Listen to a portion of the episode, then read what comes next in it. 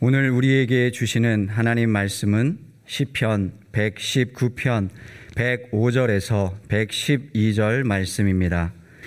주의 말씀은 내 발의 등이요 내 길의 빛이니이다. 주의 의로운 규례들을 지키기로 맹세하고 굳게 정하였나이다.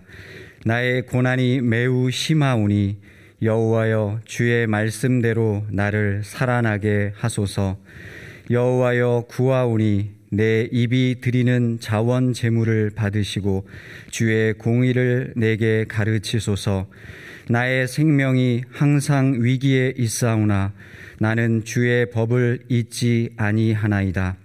악인들이 나를 해하려고 올무를 놓았사오나 나는 주의 법도들에서 떠나지 아니하였나이다.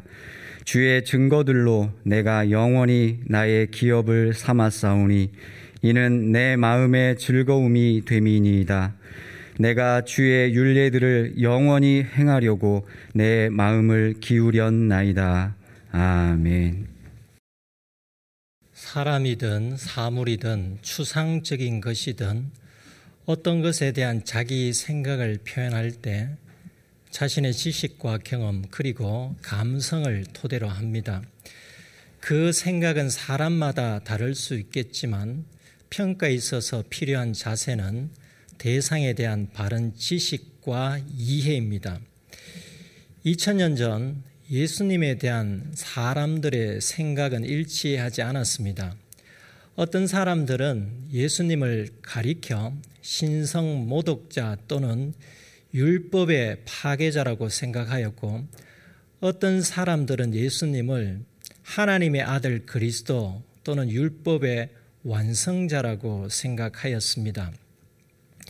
예수님을 신성 모독자 또는 율법의 파괴자라고 생각한 사람들은 예수님에 대한 바른 지식과 인격적 만남이 없었기 때문이고 예수님을 하나님의 아들 그리스도 또는 율법의 완성자라고 생각한 사람들은 예수님에 대한 바른 지식과 인격적 만남이 있었기 때문입니다. 예수님과의 인격적 만남이란 신기하게도 영적 만남으로도 가능합니다. 예수님에 대한 바른 지식과 인격적 만남이 있기까지 성령님의 인도하심과 믿음이라는 하나님의 은혜가 있어야 합니다. 하나님의 속성에 대한 바른 생각 역시 체험과 믿음에 근거합니다. 하나님의 속성 중 누구나 잘 아는 사랑이 있습니다. 이 사랑의 속성은 사람에게도 있습니다. 그래서 하나님께서 사람에게 허락하신 사랑을 가리켜 하나님의 공유적 속성이라고 말합니다. 아주 흔한 질문이지만 사랑은 무엇입니까? 라는 질문에 어떻게 답을 하십니까? 사랑에 어, 관한 정의는 사람의 수만큼 많을 수 있습니다. 그 이유는 사랑이 너무 오묘하여 각 사람마다 다양하게 경험되기 때문일 것입니다. 며칠 전 저는 운정 중 기독교 방송 라디오 채널에서 흘러나오는 옛날 팝송을 들었습니다. 가사를 제대로 이해할 수는 없었지만 애절한 곡조였습니다. 그날 방송국에서 흐린 날씨에 맞는 곡을 틀어준지는 몰라도 듣는 사람이 울컥할 정도로 무언가 애절함이 서려 있는 곡이었습니다. 나중에 그 노래를 확인해 보니 1977년에 발표되었고 영국의 여성 가수 보니 타일러가 부른 It's a Heartache였습니다. 번역한 노래 가사의 일부가 이렇습니다. 사랑은 아픔이에요. 마음의 아픔일 뿐이죠. 너무 늦어버린 다음에야 깨닫게 되고 희망을 잃은 후에야 느끼게 되는 거죠. 이어지는 이 노래 가사 전부를 보면 한 여자가 한 남자를 사랑하였으나 사랑에 실패한 후 아픔을 표현한 노래임을 알 수 있습니다. 노래말 사랑은 아픔이에요는 사랑에 대한 짧은 표현이지만 그 안에는 한 사람의 삶의 이야기가 담겨져 있습니다. 성경에 나오는 사랑에 대한 표현을 보면 짧은 문장에 많은 표현들이 있지만 그 짧은 문장 안에는 깊은 뜻이 담겨져 있습니다. 고린도전서 13장에 나오는 사랑에 대한 표현 중 몇 가지 예를 들면 사랑은 오래 참는다. 사랑은 온유하다. 사랑은 시기하지 않는다. 사랑은 자랑하지 않는다 등이 있습니다. 교우님들이 사랑에 대한 자기 생각을 말해 본다면 성경 구절을 인용하거나 자신만의 삶의 이야기가 담겨 있는 독특한 표현을 할 수 있을 것입니다. 사랑에 대한 생각이 다양하듯이 사랑을 담고 있는 하나님의 말씀에 대한 생각 역시 다양할 것입니다. 하나님의 말씀에 대한 교우님의 생각은 어떻습니까? 말씀에 대한 삶의 이야기를 어떻게 자신의 언어로 표현할 수 있겠습니까? 시편 119편 시인은 자신의 삶에서 경험한 말씀에 대한 생각을 시로 표현하였습니다.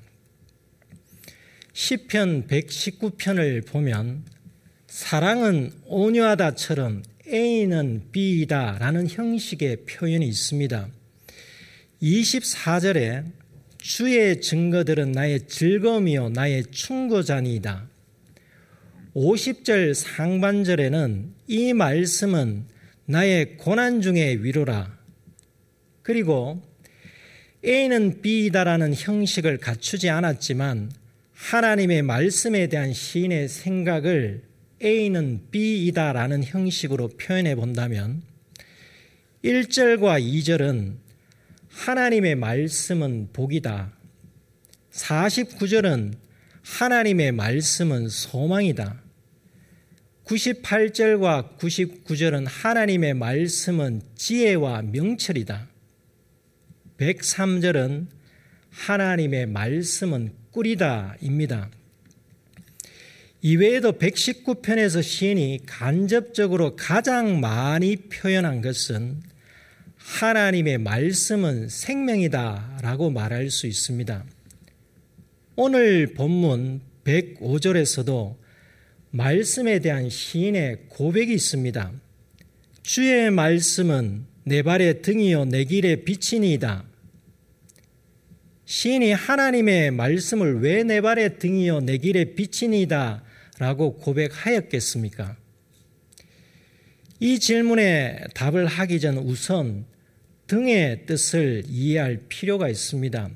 여기서 말하는 등은 일반적으로 불로 번역하는 히브리어 엣이나 횃불로 번역한 라피트와는 다릅니다. 창세기 15장을 보면 하나님께서 아브라함과 언약을 체결하실 때 타는 횃불이 나옵니다. 이 횃불은 고대에서 바깥 어둠을 밝힐 때 사용하는 불로 주로 사용하였습니다. 사사기에 등장하는 기드온과 300명의 용사가 야간에 사용했던 불이 횃불입니다. 어둠이 짙은 밤에 거친 길을 밝히려면 횃불이 등불보다 더 낫지 않겠습니까? 그런데 시인은 왜 등이라고 표현하였겠습니까? 등으로 번역한 히브리어 네르는 모세 오경과 구약 역사서에서 성소에 있는 등을 가리킬 때 사용하였습니다. 성소의 등은 거룩한 등입니다. 거룩은 세상과 구별됨입니다. 세상의 어둠과 구별되는 것이 말씀의 등입니다. 그런데 시인이 주의 말씀은 내 발의 등이요라고 고백한 것은 말씀의 등이 단지 시인의 갈 길을 비추기 위함이겠습니까? 달리 질문하자면 말씀의 등이 단지 시인의 정한 목적지를 위해 발길을 비추는 도구이겠습니까? 그렇지 않습니다. 사람이 원하는 길을 가기 위해 말씀의 등이 존재하는 것이 아니라 하나님께서 원하시는 길을 사람이 가도록 말씀의 등이 존재하는 것입니다. 우리는 어떻게 생각합니까? 내가 어떤 길을 가든지 어디서 무엇을 하든지 말씀의 등을 비춰주시는 만사 형통을 바라고 있지는 않습니까? 말씀의 등은 내가 원하는 길을 비추는 개인 도구가 아닙니다. 말씀의 등은 하나님께서 인도하시는 길을 비추시는 생명의 길입니다. 그 길을 내가 걸어가야 합니다. 말씀의 등이 비추시는 길이 바로 하나님께서 원하시는 길입니다. 우리는 이렇게 기도합니다. 하나님 아버지, 하나님께서 원하시는 길을 가겠습니다. 그 길을 알려주시옵소서. 그러나 실제 삶은 왜 내가 가려고 하는 길을 비춰주시지 않습니까? 라고 불평합니다. 내 발의 등이오에서 발은 행동을 뜻합니다. 일반적으로 사람의 행동은 인생에 축적된 지식과 경험에 기인합니다. 축적된 지식과 경험이 세속적 가치관의 영향을 많이 받았다면 그 사람의 행동은 어둠의 길을 가는 것과 같습니다. 우리는 어떻습니까? 세속적 가치관에 기인한 지식과 경험에 의존하느냐 아니면 하나님 말씀의 등이 비추시는 길을 걸어가느냐에 따라 나의 행동이 결정됩니다. 우리가 살아가면서 하는 모든 행동은 말씀의 등이 비추시는 길 위에 발걸음이 되어야 합니다. 그렇게 되려면 말씀의 등이 꺼지지 않도록 해야 합니다. 성소의 등은 성소를 밝힙니다. 성소의 등은 출애굽기 27장 21절을 보면 저녁부터 아침까지 꺼지지 않아야 합니다. 그러니까 성소의 등은 일몰 이후 태양빛이 사라진 시간에 성소가 어두워지지 않도록 밝히는 역할입니다. 그리고 성소의 등은 단 하루라도 소동되지 않아야 합니다. 이렇듯이 말씀의 등 역시 하루라도 꺼지지 않아야 합니다. 말씀의 등이 꺼지지 않을 때 우리가 걸어가야 하는 길, 하나님께서 원하시는 길을 놓치지 않고 갈 수 있습니다. 그렇다면 어떻게 말씀의 등이 꺼지지 않도록 할 수 있겠습니까? 하루라도 말씀 묵상을 놓치지 말아야 합니다. 말씀을 묵상하는 것은, 말씀을 묵상하지 않는 것은 말씀의 등에 기름 공급을 중단하는 것과 같습니다. 성소의 등에 불이 꺼지지 않으려면 등에 기름이 공급되어야 하듯이 말씀의 등이 꺼지지 않으려면 말씀의 등에 말씀이 공급되어야 합니다. 이스라엘 분열 왕국 시대 남유다 다윗 왕가의 요아스가 태어나던 해쯤에 대량 사륙이 있었습니다. 요아스의 아버지 6대 왕 아시아가 죽자 아시아의 어머니 아달랴가 다윗 왕가의 씨를 모두 진멸을 하려고 했습니다. 아달랴가 왕이 계승이 가능한 남자들을 다 죽이고 유대의 7대 왕이 되었습니다. 그런데 다윗 왕가의 남자들이 사륙당할 때 아달랴 몰래 유일하게 살아남은 남자아이가 있었습니다. 그 아이는 6대왕 아시아의 아들 요아스였습니다. 이 요아스를 숨겨 살린 사람은 아시아 왕의 누이 요사보아시라는 여인이었는데 당시 제사장의 아내였습니다. 그녀가 왕자 요아스를 6년 동안 숨겨 주었습니다. 제사장의 아내이자 고모로서 조카 요아스를 남편 제사장과 함께 얼마나 하나님의 말씀으로 양육하였겠습니까? 6년이 지나고 때가 되어 하나님께서 제사장 요야다에게 용기를 주사 요아스 머리에 기름을 붓고 머리에 멸류관을 씌우고 손에 율법책을 주어 왕으로 세웠습니다. 그리고 아달랴를 폐위시켜 그 죄의 대가를 죽음으로 치르게 했습니다.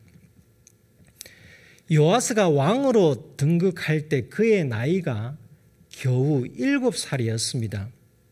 7세의 왕이 되어 40년 동안 유다 왕국을 다스렸는데 요아스의 인생의 전반전과 후반전은 극과 극이었습니다.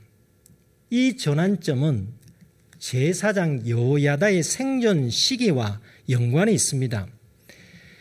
요아스는 젖대기 전부터 고모의 손에서 컸습니다. 왕이 된 이후에는 고모 부이자 제사장 요야다의 영향 아래 하나님의 말씀을 공급받아 말씀의 등이 비추시는 길로 걸어갔습니다. 이 기간에는 요아스의 삶에 큰 문제가 없었습니다.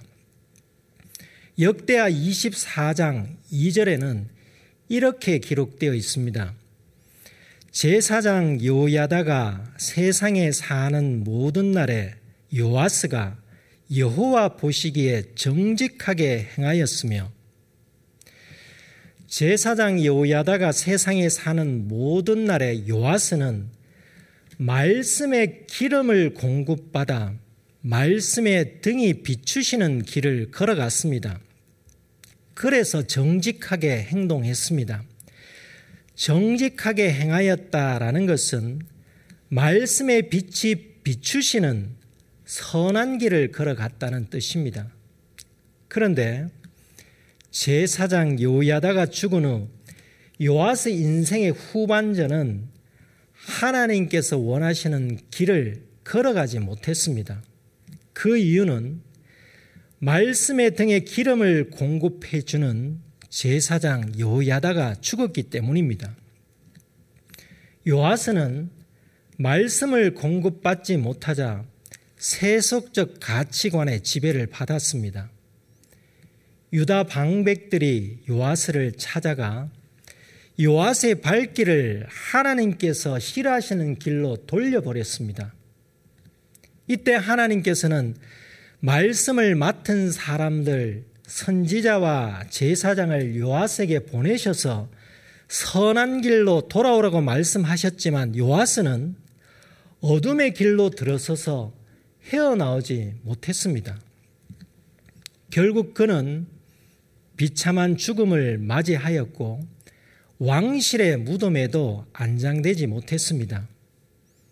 이처럼 하나님의 말씀을 공급받지 못하여 말씀의 등이 꺼지면 어둠의 길로 빠지게 됩니다. 우리가 말씀을 공급받을 때 요아스처럼 다른 사람만을 의존하지 말고 스스로 하나님의 말씀을 늘 가까이 하여 말씀의 기름을 공급받아야 합니다. 우리에게 말씀의 등이 필요하다는 것은 우리가 걸어가야 하는 이 세상에 어둠이 있기 때문입니다. 요아스에게 유다 방백들은 어둠이었습니다. 오늘날 유다 방백과 같은 어둠은 무엇이겠습니까? 어둠은 사탄의 권세가 있는 영역을 상징합니다. 사도 바울이 주님을 만났을 때 간증한 사도행전 26장을 보면 주님께서 자신을 어둠에서 빛으로 사탄의 권세에서 하나님께로 돌아오게 하셨다고 고백합니다. 또한 바울은 골로새서를 통해 하나님을 만나기 전에 세상은 흑암의 권세 아래 있음을 증거하고 있습니다. 이처럼 주님께서 역사하지 않는 세상은 사탄의 권세가 있는 어둠입니다. 요즘은 전등이 발달해서 빛의 소중함을 잘 느끼지 못합니다. 이 스위치만 누르면 전등이 들어오기에 어둠에 대한 불편함을 잘 느끼지 못합니다. 요즘 우리나라는 정전이 되는 일이 거의 없습니다. 그래서 정전을 대비해서 초나 손전등을 준비해 두는 집은 거의 없으리라 생각합니다. 어두울 때 어둠을 밝히려면 지금은 휴대전화기의 전등을 이용할 수 있습니다. 그런데 전등이 보편화되지 않는 시대의 등불은 어둠을 밝히는 생존 필수품이었습니다. 지금도 빛은 인간의 생존에 꼭 필요합니다. 영적 세계도 마찬가지입니다. 하나님의 말씀이 내 길의 빛이니다의 뜻은 무엇이겠습니까? 이는 네 발의 등과 다르지 않습니다. 빛으로 번역된 히브리어 오르는 창세기 1장 3절에 하나님이 이르시되 빛이 있으라 하시니 빛이 있었고의 빛과 동일합니다. 이 빛은 이스라엘이 출애굽하여 광야길을 갈 때 밤길을 비추는 불기둥에서 나온 빛입니다. 예수님께서 말씀하십니다. 사람이 낮에 다니면 이 세상의 빛을 봄으로 실족하지 아니하고 밤에 다니면 빛이 그 사람 안에 없는 거로 실족하느니라. 예수님께서 말씀하시는 이 세상의 빛이란 무엇이겠습니까? 예수님 자신입니다. 어둠이라는 세상 속에서 빛이신 예수님을 뜻합니다. 이사야 선지자의 예언이 성취되었습니다. 마태복음 4장 16절이 증가합니다. 흑암에 앉은 백성이 큰 빛을 보았고 사망의 땅과 그늘에 앉은 자들에게 빛이 빛이었도다 하였느니라. 말씀이신 주님의 빛이 비추시는 길로 걸어가는 사람은 세상의 어둠에 빠지지 않습니다. 실족하지 않습니다. 예수님께서는 지금 하나님 우편에 앉아 계시지만 여전히 말씀의 빛을 우리에게 비추고 계십니다. 말씀이신 주님의 빛은 그리스도인이 가야 할 길을 비추어 주십니다. 이는 성령님의 조명하심과 같습니다. 조명은 빛을 비추다라는 뜻입니다. 성령님의 조명하심이란 말은 성령님께서 성도가 가야 할 길을 비춘다로 이해할 수 있겠지만 좀 더 상세한 의미는 성도가 하나님의 말씀을 읽을 때 그 말씀을 바르게 해석하고 바르게 적용하여 실천할 수 있도록 인도해 주심입니다. 오늘날 우리가 하나님의 말씀인 성경을 읽을 때 단순히 율법서나 역사서나 시가서나 연서로 생각한다면 하나님의 계시를 이해할 수 없고 믿음으로 받을 수 없습니다.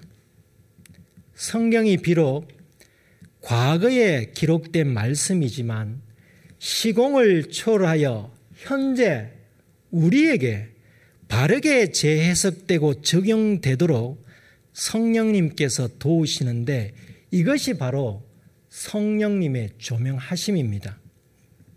그러므로 성령님의 조명하심은 말씀의 빛이 비추심과 같습니다. 우리가 하나님께서 원하시는 길을 걸어가길 원한다면 성령님께서 조명하시는 길, 말씀의 빛이 비추시는 길로 발걸음해야 합니다. 오늘은 지난 4월 4일 부활 주일 이후 7주가 지난 성령 강림 주일입니다. 부활 주일을 포함해서 50일째 되는 날을 성령 강림 주일로 지키고 있습니다. 2000년 전 예수님께서 어린 양의 희생 제물이 되신 후 부활하신 6월절 이후 50일이 되는 오순절 마가 다락방에 모인 주님의 사람들에게 임하신 성령님께서 오늘날까지 성도들이 가야 할 길을 말씀의 빛으로 조명하십니다. 성령님의 강림하심으로 우리가 말씀대로 살아갈 수 있는 은혜의 시대를 살아가고 있습니다. 그렇다면 성령님의 조명하심을 은혜를 받은 우리는 어떻게 살아가야 하겠습니까? 우리가 받은 말씀의 빛으로 어둠을 밝히는 빛의 사명을 감당해야 합니다. 주님께서는 나는 세상의 빛이라고 말씀하셨지만 제자들에게 너희는 세상의 빛이라고도 말씀하셨습니다. 말씀이신 주님의 빛을 받은 사람은 주님처럼 빛입니다. 우리가 말씀이신 주님의 빛을 받았다면 그 빛을 어둠에 있는 사람들에게 비추어야 합니다. 이것이 그리스도인의 사명입니다. 성령님의 강림하심의 은혜를 받은 사람은 성령님의 조명하시는 길을 다른 사람에게 알려야 합니다. 말씀의 빛을 흑암에 사는 사람에게 비춰 생명의 길로 안내해야 합니다. 아담 이후 인간은 어둠의 세력과 영적 전쟁을 하고 있습니다. 사탄은 교묘한 방법으로 우리를 어둠 안으로 가두려고 합니다. 사탄은 요아스에게 유다 방백을 보낸 것처럼 시대를 막론하고 사람들에게 세속적 가치관으로 하나님의 말씀을 떠나도록 합니다. 그러므로 우리는 눈에 보이지 않는 어둠의 실체를 파악하여 어둠에서 실족하지 않도록 성령님께서 조명하시는 길, 말씀의 빛이 비추시는 길로 걸어가야 합니다. 그러기 위해서 말씀을 늘 묵상해야 합니다. 하나님께서 우리에게 말씀을 주신 것이 얼마나 큰 은혜입니까? 하나님께서 우리에게 말씀을 주시지 않으셨다면 우리는 벌써 어둠의 자녀가 되고 말았을 것입니다. 우리가 걸어왔던 길, 과거를 돌아보면 어떻습니까? 하나님께서 내 발이 등이 되어 주셨고 하나님께서 내 길에 빛이 되어 주셨기에 여기까지 오지 않았습니까? 앞으로 가야 할 길도 마찬가지입니다.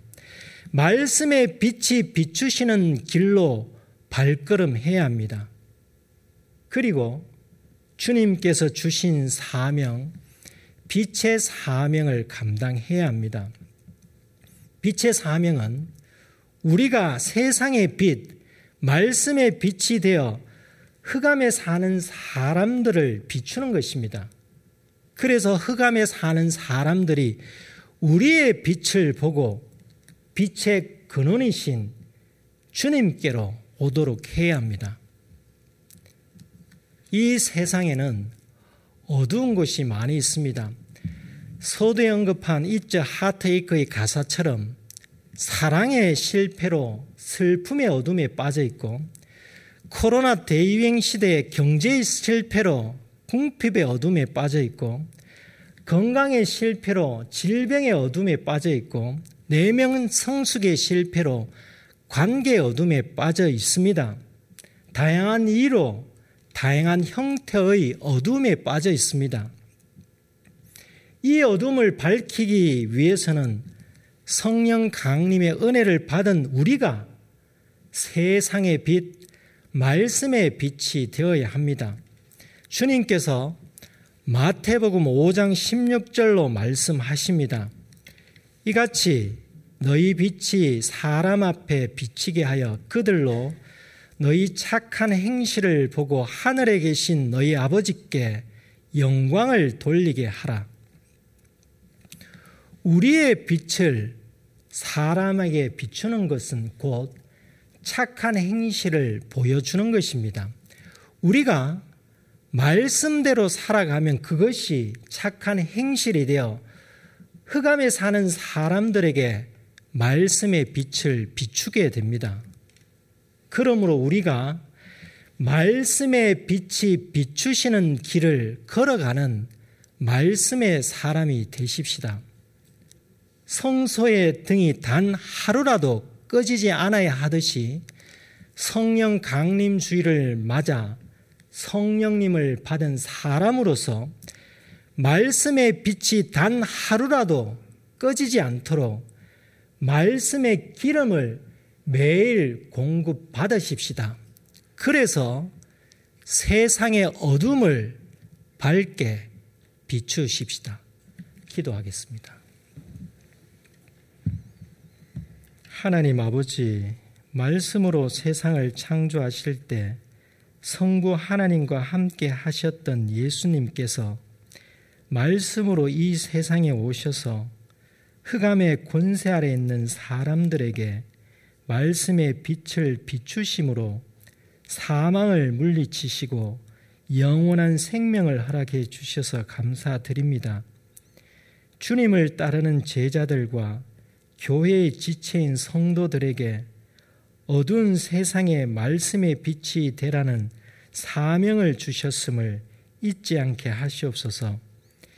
예수님께서 하나님 우편에 앉아 계시지만 지금 또 저희에게 말씀의 빛을 비춰주시고 성령님께서 강림하셔서 지금까지 저희와 함께 해주시고 성령님의 조명하심으로 저희가 하나님께서 원하시는 길을 걸어갈 수 있도록 인도해 주셔서 감사드립니다.